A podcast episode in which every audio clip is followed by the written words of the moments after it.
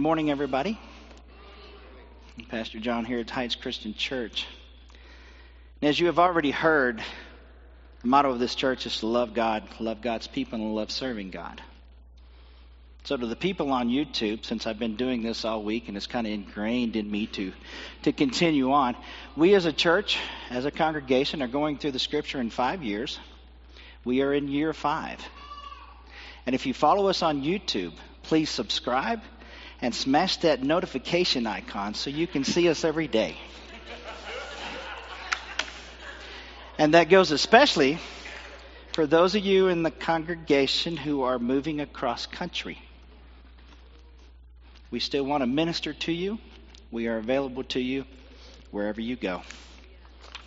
Okay. So every year, Pastor Mark issues a challenge and uh, to himself and extends it to the rest of the congregation to read a certain amount of books per year. And he encourages us to do that. So if you've been following along as we've been surging through year five of our five year commitment to read the scripture, we have already read nine books this year. Obadiah has 21 verses, but we're going to take the win and call it number nine. Hallelujah. We are moving right along.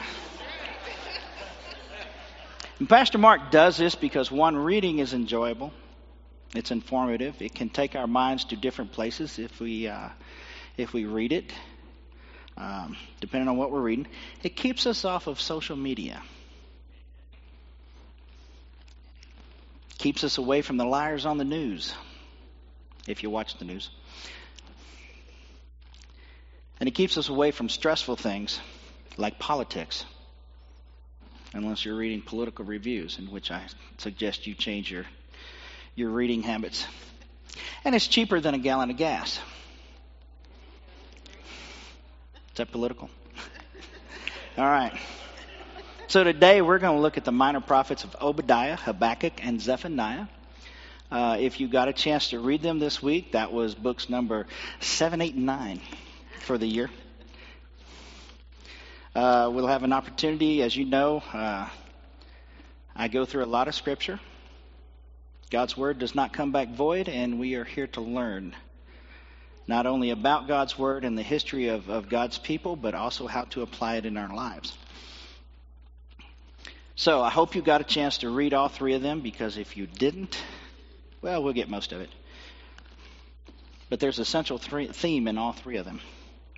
So, how many of you have been reading the book of Revelation? Several here.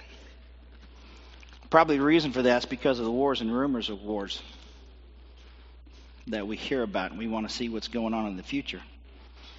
And I can tell you that God is in control no matter what is going on.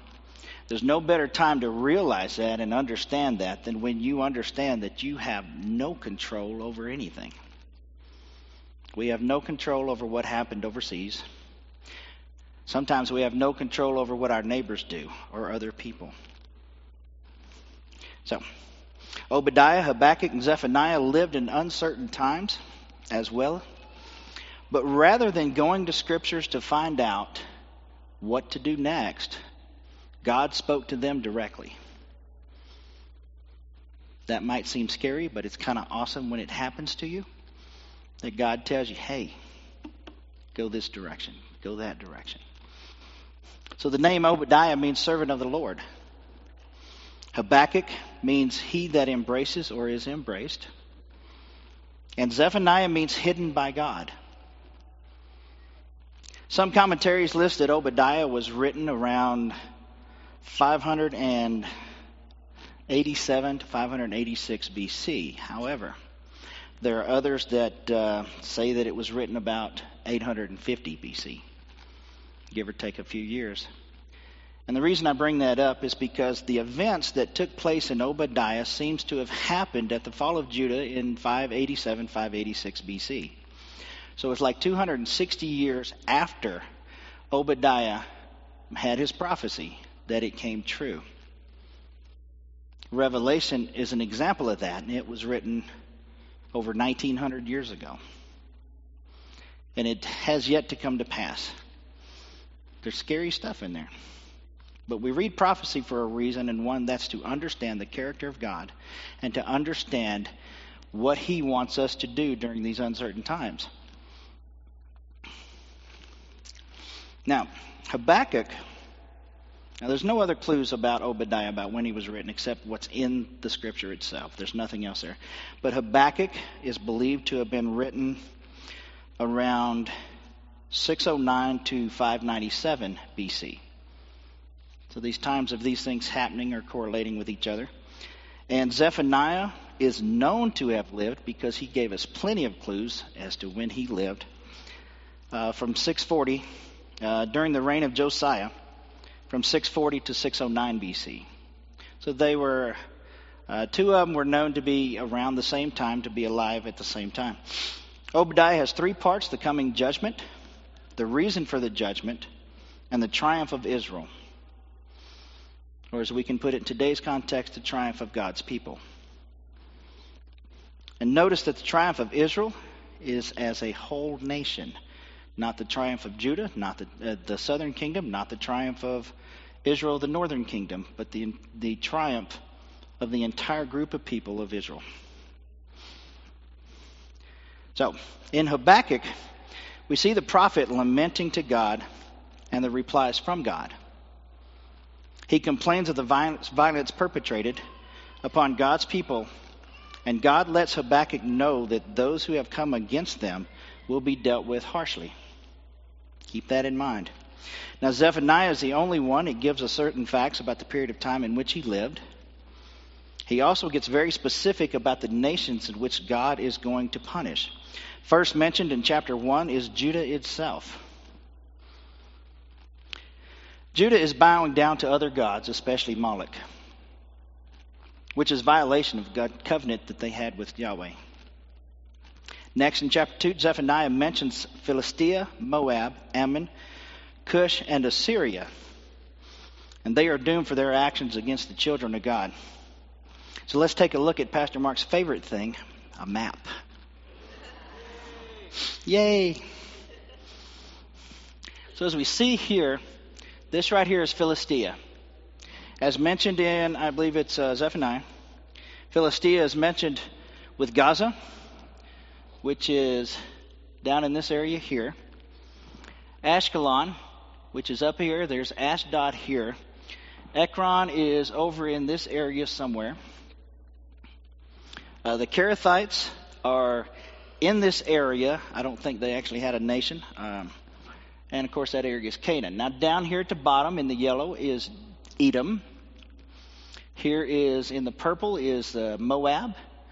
Up here in the orange is Ammon. Up here is Assyria. Here is Israel. And down here is Judah. kind of awesome to know where they're all at in correlation with each other. Jerusalem was surrounded by a lot of nations that hated them. Now that you know where they're located, let's move on to Obadiah. So turn with me to Obadiah chapter 1. We'll read the first 16 verses.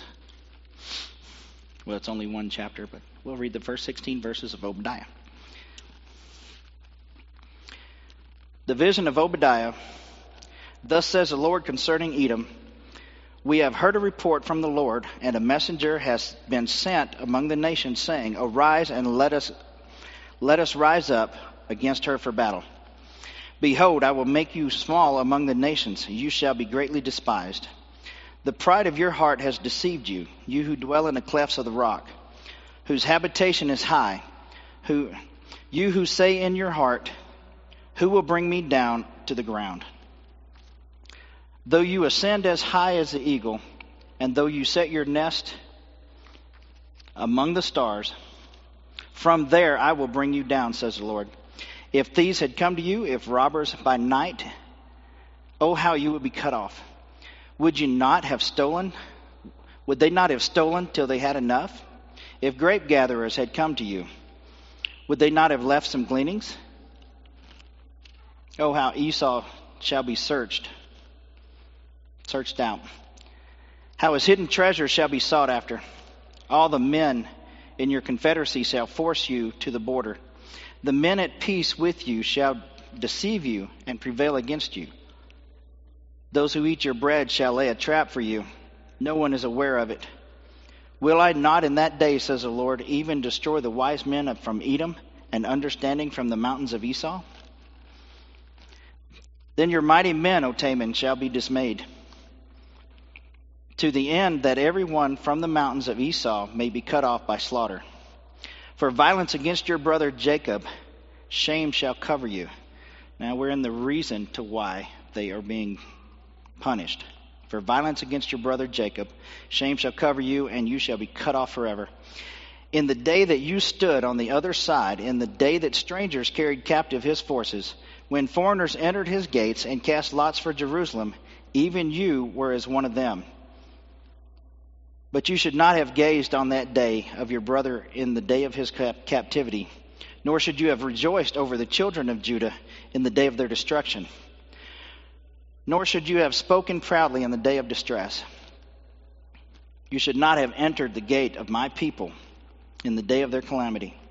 Indeed, you should not have gazed upon their affliction in the day of their calamity, nor laid hands on their substance in the day of their calamity. You should not have stood at the crossroads to cut off those among who among them who escaped, nor should you have delivered up those among them who remained in the day of distress. For the day of the Lord is upon all the nations is near. As you have done, it shall be done to you. Your reprisal shall return upon your own head, for as you drank on my holy mountain, you shall so shall all the nations drink continually. Yes, they shall drink and swallow, and they shall be as though they had never been. Ooh. That's a rough read.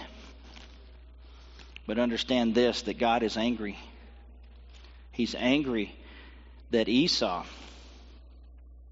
the children of Esau, called Edom, have turned against their own kinfolk. That's not a good thing, especially against God's chosen people. I believe there was some jealousy there. They were angry that they weren't chosen.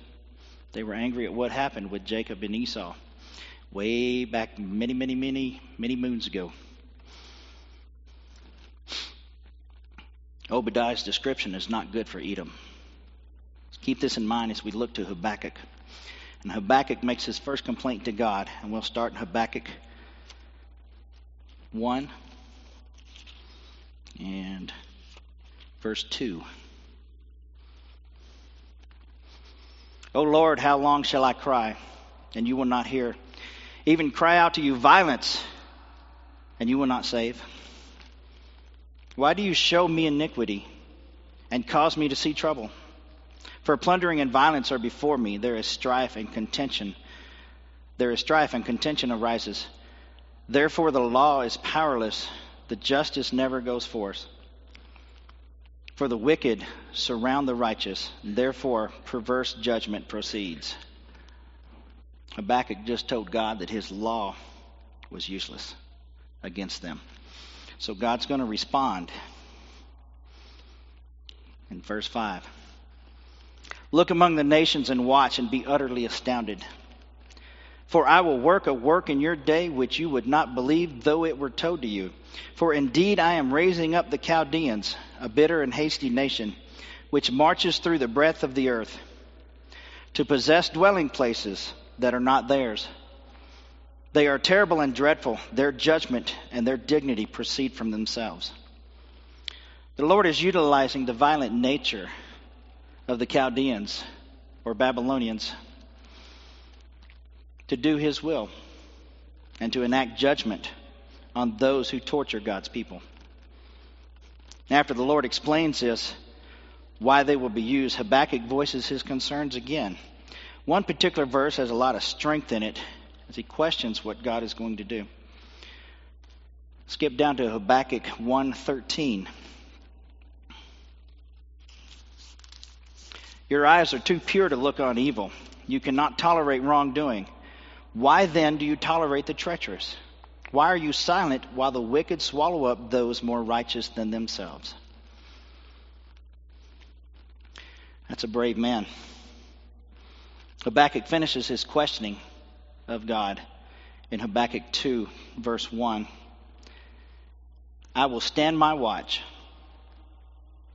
and set myself on the rampart and watch to see what he will say to me and what I will answer when I am corrected. Did y'all catch that last word? Habakkuk expects to be corrected. He has wrong thinking, he understands that, but he's trying to comprehend what is going on and why God is allowing things to happen. And Habakkuk wants to stand by and wait for God's word so that God can correct his thinking, so that he can comprehend what is going on. And we'll continue. Habakkuk 2, verse 2.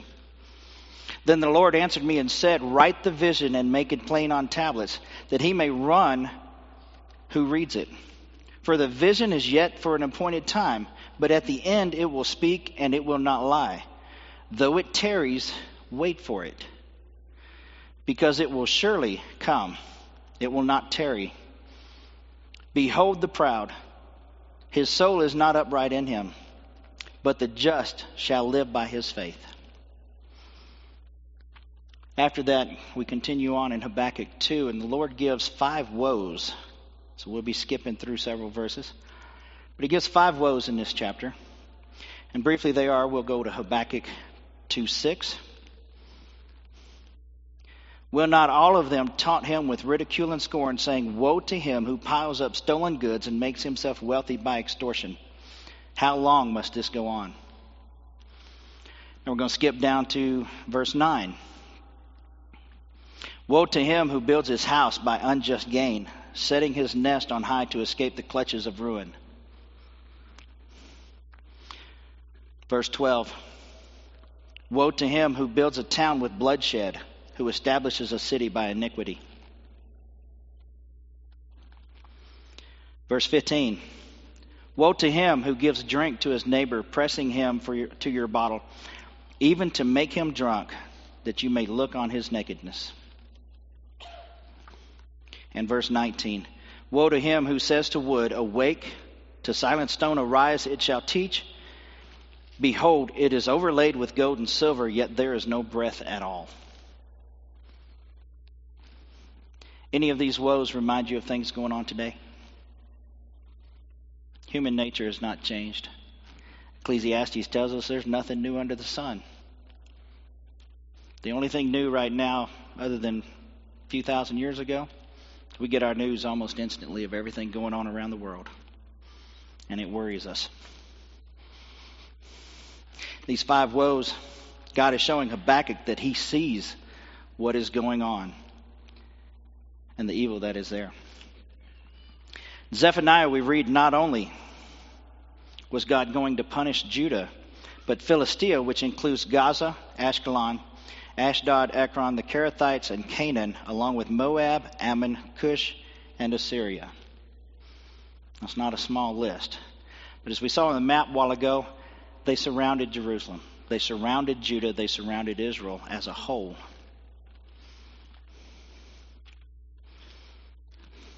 So, with all the punishments going on, what's the upside to this? After Zephaniah tells Judah what to expect in chapter 1. He gives them guidance beginning in chapter 2. So we'll go to chapter 2 of Zephaniah, verses 1 through 3. And in your Bible, it's right after Habakkuk. Gather together, gather yourselves together, you shameful nation, before the decree takes effect and that day passes like windblown chaff before the Lord's fierce anger comes upon you, before the day of the Lord's wrath comes upon you, seek the Lord, all you humble of the land. You who do what he commands, seek righteousness, seek humility, perhaps you shall be sheltered in the day of the Lord's anger. They're being called to repent, to change their ways. One of the things we see in our prophets is that they are constantly telling people to repent. Punishment is coming, But you need to repent. Now let's go back through these books and the final outcome of what Israel does. What happens to Israel. We'll go back to Obadiah and we'll read verse 17. But on the Mount Zion will be deliverance, it will be holy, and Jacob will possess his inheritance. I want y'all to catch that right there. Jacob will possess his inheritance. This is a prophecy that Israel, which at that time is a divided nation, will come back together as a whole nation. And Jacob, as a whole nation, will possess the inheritance that God has promised them through the covenant. They will go back to the promised land. Let's go to Habakkuk 3, verses 13 through 16. You came out to deliver your people, to save your anointed one. You crushed the leader of the land of wickedness, and you stripped him from head to foot. With your own spear, you pierced his head. When his warriors stormed out to scatter us, gloating as though about to devour wretched who were in hiding. You trampled the sea with your horses, churning the great waters. I heard, and my heart pounded. My lips quivered at the sound. Decay crept into my bones, and my legs trembled. Yet I will wait patiently for the day of calamity to come on the nation invading us. Habakkuk was shaken to his core. He describes here the anxieties and the fear that he has. Bad things are happening. Yet we continue on in verse 18. Yet I will rejoice in the Lord. I will be joyful in, in God my Savior. The sovereign Lord is my strength. He makes my feet like the feet of a deer. He enables me to tread on heights. For the this is for director of music on stringed instruments. That last verse or that the last sentences there, that lets you know that during chapter 3, Habakkuk was singing a prayer to God. It's a beautiful thing. He makes my feet like the feet of a deer. We're able to move. Zephaniah in chapter 2 states the destruction of Philistia, Moab, Ammon, and the remnants of the house of Judah his people will inherit the land. I don't know if y'all caught that, the remnants. It's not saying all of Judah, all the people that are there, it's saying the remnants, those that are left. They will have lips that are purified, they will be meek and humble, trusting in the name of Yahweh and doing no wrong, speaking no lies, having no deceit. They will eat and lie down peacefully at night without fear. That is our hope for today. We'll continue on in Zephaniah chapter 3. We're going through verses 14 through 20. Sing, daughter Zion. Shout out loud, Israel. Be glad and rejoice with all your heart, daughter Jerusalem. The Lord has taken away your punishments, He has turned back your enemy. The Lord, the King of Israel, is with you. Never again will you fear any harm. On that day they will say to Jerusalem, Do not fear, Zion. Do not let your hands hang limp. The Lord your God is with you, the mighty warrior who saves. He will take great delight in you, in his love. He will no longer rebuke you, but will rejoice over you with singing. I will remove from you all who mourn over the loss of your appointed festivals, which is a burden and reproach for you. At the time I will deal with all who oppressed you. I will rescue the lame. I will gather the exiles. I will give them praise and honor in every land where they have suffered shame. At that time, I will gather you. At that time, I will bring you home. I will give you honor and praise among the peoples of the earth when I restore your fortunes before your very eyes, says the Lord. So if you listen carefully, I think, this is me, I think that this is yet to come. Mainly because in verse 20 it says, I will give you honor and praise among all the peoples of the earth. I do not believe that has happened yet for the people of, of uh, Israel. It's certainly not happened with Christians. Not every person sees Israel in a good light. We are watching prophecy being fulfilled right before our very eyes. God has gathered his people home. What other nation has been spread out for over 1900 years has come back and still be a nation speaking the same language they did thousands of years ago? Think on that. Scripture tells us to be courageous and not afraid. Deuteronomy 31 6 states this Be strong and courageous. Do not be afraid or terrified because of them, for the Lord your God is with you, goes with you. He will never leave you nor forsake you.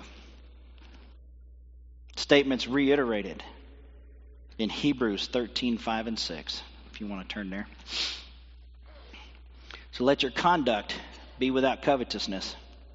Be content with such things as you have, for he himself has said, I will never leave you nor forsake you. So we may boldly say, The Lord is my helper, I will not fear. What can man do to me? It is because God will never leave us nor forsake us that we can say without fear things that are going on in this world today. We put our faith in Christ and we have no fear about what's going on. Many times this is easier said than actually done. As someone who suffers from anxiety and PTSD, I can tell you that sometimes it gets the better of me. However, I am way, way, way, way better than I was years ago. If you want to know how that happened, it is through Christ and a relationship with Him that I find peace. And this peace is given to me by the Holy Spirit. So I was saying the other day, it says, whatever is good for your soul, do more of that. Prayer, studying scriptures, and spending time in fellowship with other believers because iron sharpens iron. That's good for my soul. I would venture to say that it's good for yours as well.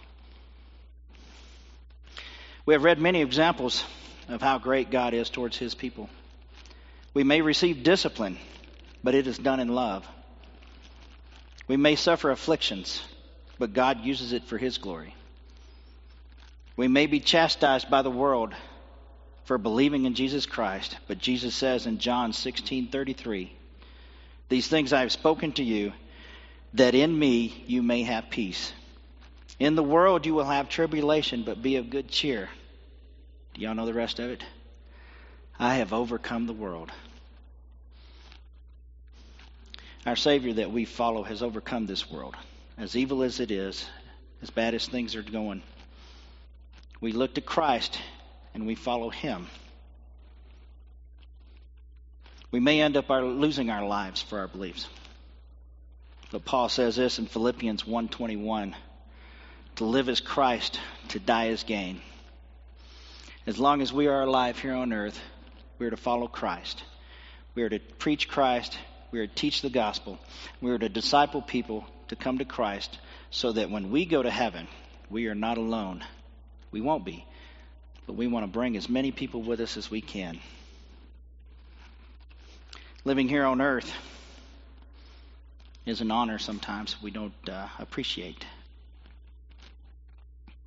Christ calls us to go out in the Great Commission to disciple others.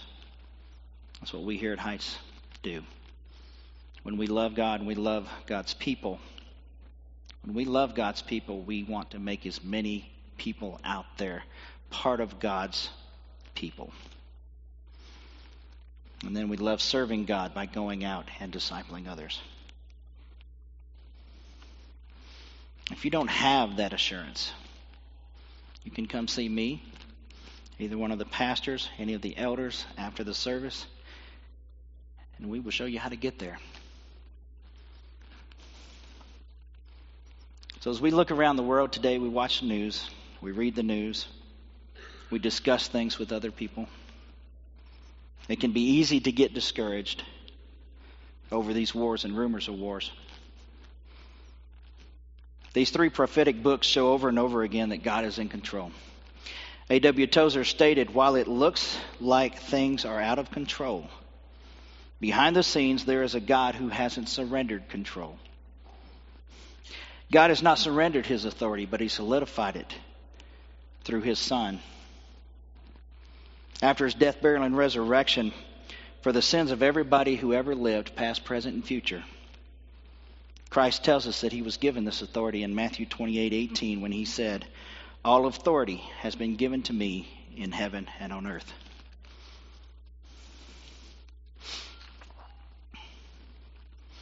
Earlier, we saw that Habakkuk had a little bit of fear and anxiety over the coming day of the Lord.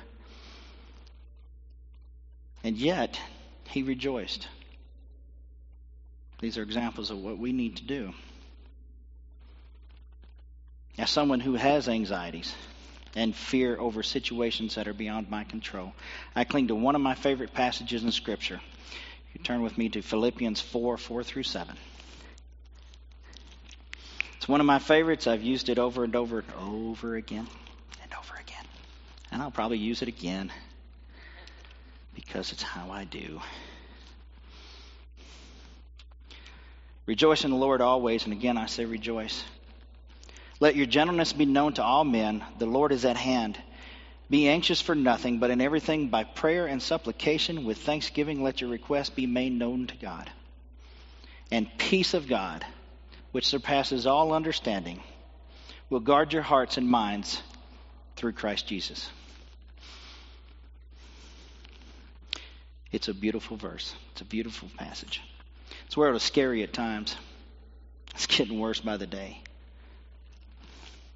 But God is always with us. Christ died for our sins so that we could become the righteousness of God through him. And the Holy Spirit, our helper, guides our lives, convicting us when we sin and gently guiding us back into right relationship. We will be wronged in this life, but we are told to let God handle it. And in Romans 12 9, 19, 12 19, we read, Beloved, do not avenge yourselves, but rather give place of wrath, for it is written, Vengeance is mine, I will repay, says the Lord. Throughout the three books, we see that God's discipline will be on the guilty as he sees fit. So we don't need to worry about it. Seeking revenge will damage our peace. And I say this for a reason. With the invasion of Ukraine by Russia, I want you all to understand that the standard, everyday, normal citizen in every single country of this world just wants to live life in peace. And it's the politicians who seek to destroy it. That's me saying it, that's not the Lord the more I get of a certain vintage, the more I see things. And the more I realize that it's not us in here that cause wars. But there's one war we can rage, and that's against the devil. When we go out and we fulfill that great commission, and we tell others about Christ, because every time someone comes to Christ, he loses. He's going to lose in the end. As I said earlier, I want to take as many of people with me as I can. Do not seek vengeance against anyone who has no control over what's going on. I've seen this in the news. People of Russian immigration descent, either them themselves or others who are whose ancestors were from Russia, are being chastised. We saw this years ago with the coronavirus, when it first came out, they were hitting people with Asian backgrounds. That's not what we're called to do. They had no control over that. We are called to love them, we are called to minister to them, and we are called to bring them to Christ. They are innocent of the actions of their leaders. Our jobs as Christians is to pray for them all. Pray for our leaders to make the right decisions. We pray for their leaders to make the right decisions. We pray for the safety of those who are caught in the crossfire. Before we close, I want to reiterate one thing from Habakkuk. That's chapter 2, verse 3.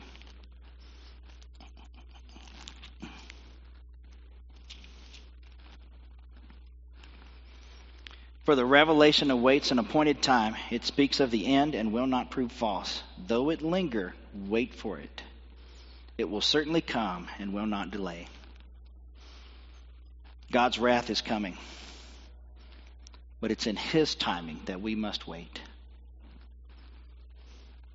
Rest assured, when it comes, it will be swift. It will happen in a moment, in the blink of an eye, and if you blink, you will miss it. You'll see the aftermath. Waiting for it is like waiting for Christmas. Waiting for Christ to come is like waiting for Christmas, right? We're excited, except this time we know what the gift is. We used to, I used to anyway used to go to on two days before Christmas, be like, hey, can, can I open up a gift now? Nope, got to wait till tomorrow. And if we were good, we got to open one gift on Christmas Eve. We were excited, but it was right before bed, so whatever we opened, we couldn't play with. We had to go to bed. Then we blinked a rather long blink, sometimes eight, ten hours, sometimes three minutes, because we were like, is it Christmas yet? We were excited.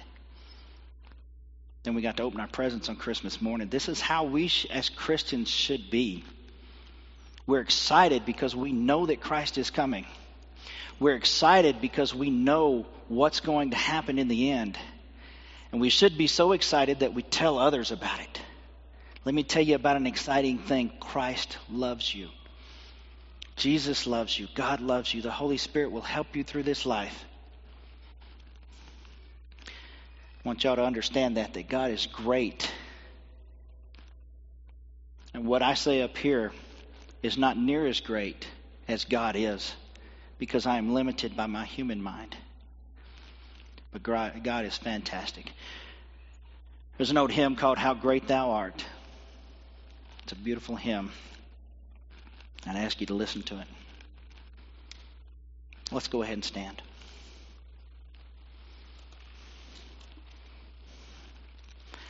Our most gracious Heavenly Father, we thank you for the prophets, both minor and major, who gave us a glimpse into your character as a just God who disciplines those he loves, as well as protecting us from those who seek us harm. Lord, we ask that you will help us to find opportunities to give the gospel to those who are lost and hurting in this world, to those who desperately need the hope that you bring, to be bold in doing it so that they can be giddy with excitement of your love as well as being able to tell others about the love that you have for them as well. We pray for peace. We pray for revival, not only in our land, but all over the world. We ask for healing for our land and for the people in it, and we pray for protection for those caught in the crossfire, and that all can see your majesty. Free Father, we ask that you will guide our steps this week. Grant us peace and give us strength to do your will in our lives. Help us to re- always remember how truly great you are.